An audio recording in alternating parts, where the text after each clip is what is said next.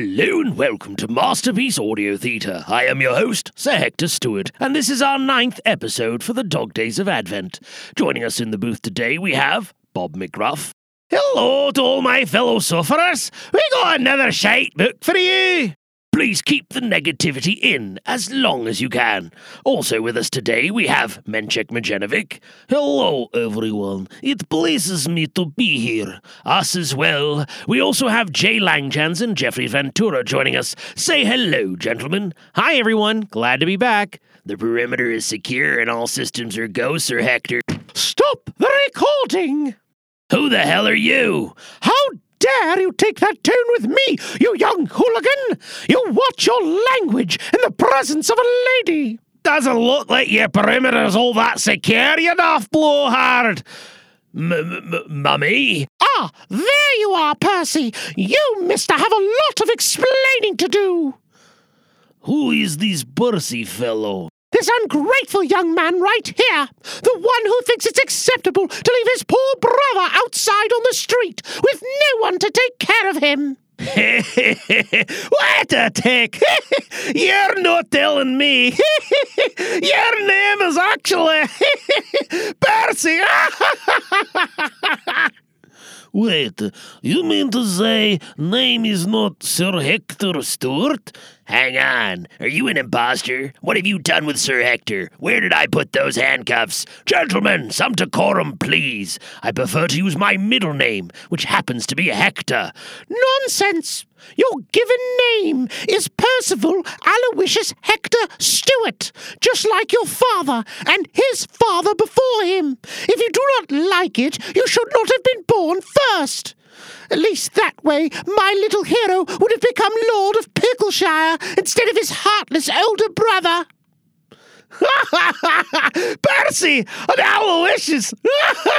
this is too much! Mother, please! This is not the time, nor is it appropriate. I shall be the judge on what is appropriate. If memory serves me, I often had to correct you on your decorum, the things I found under your mattress. Mother, stop it now, please! Oh no, please continue. This is just getting interesting. May I come in now, Mother? have you set Hector straight on how the world works? come in, my pet. Percy, this discussion is far from over. The nerve of you, leaving my little hero out of the show he created. Hieronymo had nothing to do with creating this show. He certainly doesn't pay for it. Anyway, Sir Percy is right, Lady Stewart. Hieronymo is just a regular cast member, nothing more. I told you, I don't care for the name. Shush, Percy. As for you, you impertinent young man, I did not ask for your opinion. Okay, then. I'm just going to sit over here, Mummy. Thanks for opening the door. Ha That was quite an entrance. You use battering ram.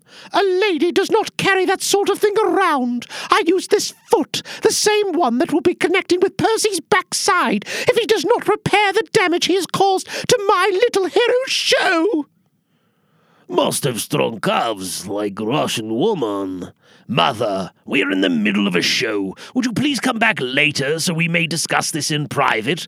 Oh, we will discuss this later, all right, but I'm not leaving this booth. I shall sit on this filthy little stool here. Percy, please clean it at once. Allow me to do that for you, my lady. Thank you, Menchek. I will try to get this show back on track. Well, what are you waiting for? My little hero's mellifluous voice should be reading the book jacket already.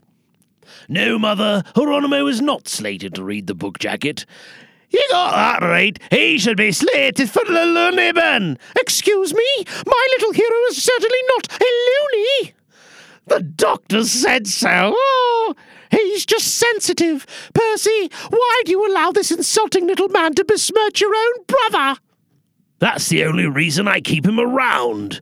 Do not concern yourself over angry little man, good lady. He is insulting everything. I think when he wakes up in the morning and look in mirror, he probably insults his own face. Well, he's certainly insulting the mirror. Ooh, good one, hero boy. Will everyone stop talking? We need order. The listeners don't even know what book we are discussing. Gah! Good. Now, the audiobook we're reviewing today is called Hellstrom's Hive. It was written by science fiction great Frank Herbert and is narrated by Scott Brick. It was produced by Herbert Properties LLC and Tantor, and it is 12 hours and 10 minutes in length.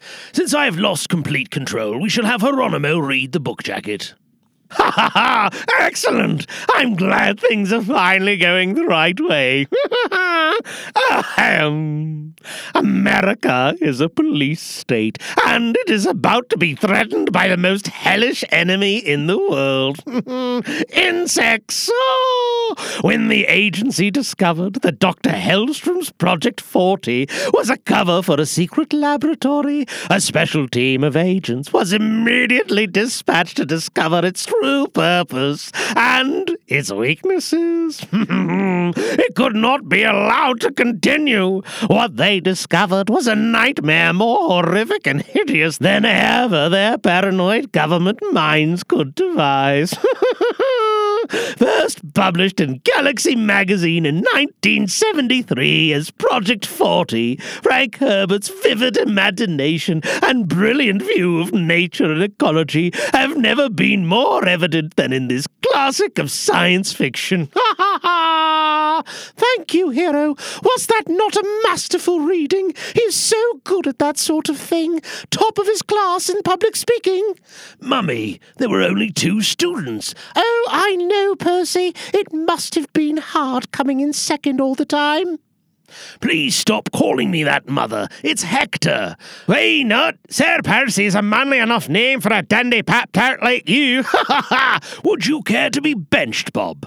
Can't you even do that anymore? Sounds like strong lady here is calling shots now. Is strong lady like mob boss? This is too much. I need a drink. Will someone please talk about this bloody book? I will, Sir Hector. I love old school sci fi, and this is that. Frank's way of taking two normal elements from nature and mashing them together in this underground story is masterful. True, the story's certainly dated. It was written in the 70s. But if you can put that aside, it's a cool story. The narration is by Scott Brick, and it's safe to say that he's one of my all time favorite narrators. I've got or listened to over 45 of the books he's performed, and as usual, he's excellent in this one as well. Are you daft? What a surprise! Well, when you're as dense as a block of wood, you would be. This isn't a good story at all. It's bloody stupid. How on earth would these people go unnoticed for so bloody long? It couldn't happen. As for the narration, this guy was reading it like it was an epic masterpiece when it was little more than a magazine rack pile of shite. Well, I agree with you that story is stupid. I think narration was great. Without voice raising and falling through this tale, I would have had to kill someone. Allegedly. I'm glad I was not the only one who found this story hard to get through. I was so confused. Who were the bad guys? These people weren't hurting anyone. They were just different from the rest of the world. And that's not a bad thing. Hmm. Well, I share the sentiments about Scott Brick. I don't think this was his best performance. I don't think he even enjoyed the book that much either. You should never be concerned about being different, hero. You are just so smart, the world cannot keep up with you. You only say that because it's true, Mummy.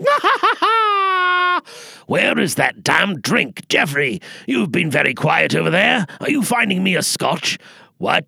Oh, sorry, Sir Hector. I've been reviewing the security logs. There is no way these two should have been able to get into the building. Well, they did, and you can save it for the debriefing that you insist on doing at the end of every show. For now, if you're not locating alcohol, please let us know your opinion of the book. Right. Well, Sir Hector, I think we got an emergency bottle in the secret place we spoke about. As for the book, another great zombie tale. Another candidate for the loony bin. There's no zombies in this book. I disagree. The drones were mindless bodies doing what something else told them to do. That's a zombie in my books. As for the narration, I felt like this story was beneath the narrator's ability. Scott's voice is so powerful, and is better served in epics, not a little story like this. It's too much narrator for too little story. Wonderful. My comments? Why, thank you. Not that, the secret place. That's where the scotch is. Sorry, Mother, before I say my piece, do you have any comments about the book? Oh, no, dear. I don't read that skyfly stuff. I see. Well, fortunately, Jay usually buys sci fi books. Are you being cheeky? Certainly not, Mother. I cannot say that the book moved me in any direction. It was good background noise, but it did not require much of my attention. Perhaps that was due to it feeling dated. The narration was good, but I have enjoyed Scott's other works much more. Does anyone else have any other comments before the voting begins? Why isn't Hero asking for the votes, Percy? Maybe because he's not the host of the show? Did I ask you? My lady, Jay thinks he has pull here because he pays for show and books we are reviewing. Foolish, I know. Moving along then, Hieronymo, please give us your score for this audiobook. Hmm, with my previous comments standing, I give the story a 6 out of 10 for being dated, and the narration was a 7 out of 10 for me. Ha ha ha!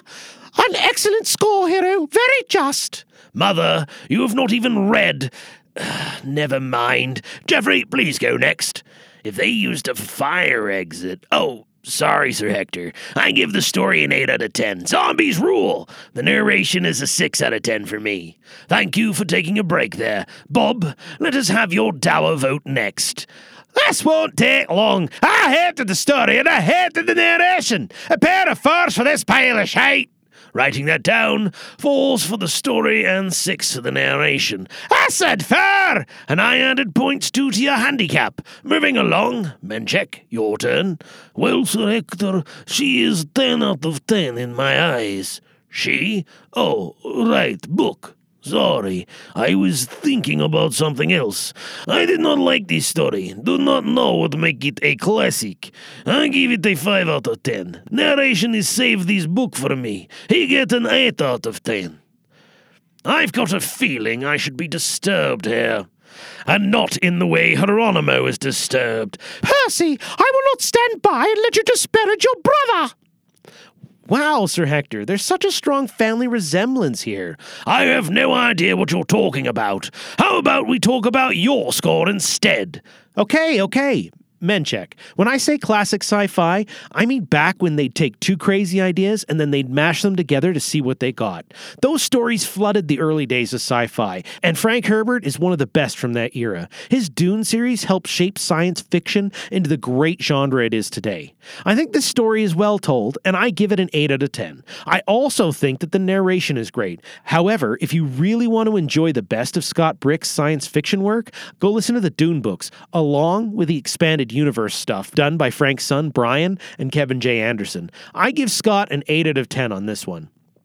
Thank you, Jay. I agree that the listeners would be well served getting into the Dune series. They are in that class mentioned before of credit worthy books. I feel like there are so many better that these two people have done. I give them each an 8 out of 10. I shall just add up the scores now. Percy, why isn't Hero adding up the totals? He was always top in his class in mathematics. I keep telling you, it's Sir Hector now, and there are only two of us in. Why have you taken over everything the little hero was doing before he was rudely forced out from this show? He did not do anything besides be annoying before he was removed from this cast, and that was due to a budget cut. A budget cut? Who was responsible for that? In due time, Mother, in due time. Before this gets completely out of control, I have the totals. As a group, we give the writing of this story a 6.5 out of 10, and we give its telling a 7.1 out of 10. We as a group would like to recommend this audiobook. For those of you who appreciate a good sci fi tale, this is for you. While it may be dated, it is wonderfully told and worthy of your time. That is all we have for you on this, the ninth episode of the Dog Days of Advent. Be sure to check out all the other wonderful submissions for this challenge. From all of us here at Masterpiece Audio Theatre, we wish you a good evening and a good night. Speaking of budget cuts, Mother, meet Jay, the producer of the show. Jay, care to enlighten my mother on our fiscal situation? Perhaps explain your decisions. Excuse me?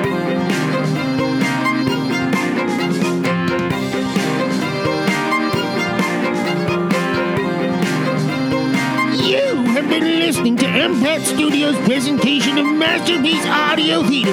This special edition is for the dog days of Advent. This episode was written by J.G. Langjans and Gary Buzzard. Sound clips are from GarageBand, and they can be found in their samples library. We can be found at nimlast.org, or you can email us at j at jglangjans.com. This podcast is released under a Creative Commons Attribution Non-Commercial No Derivatives 4.0 Unported license. Thanks for joining us.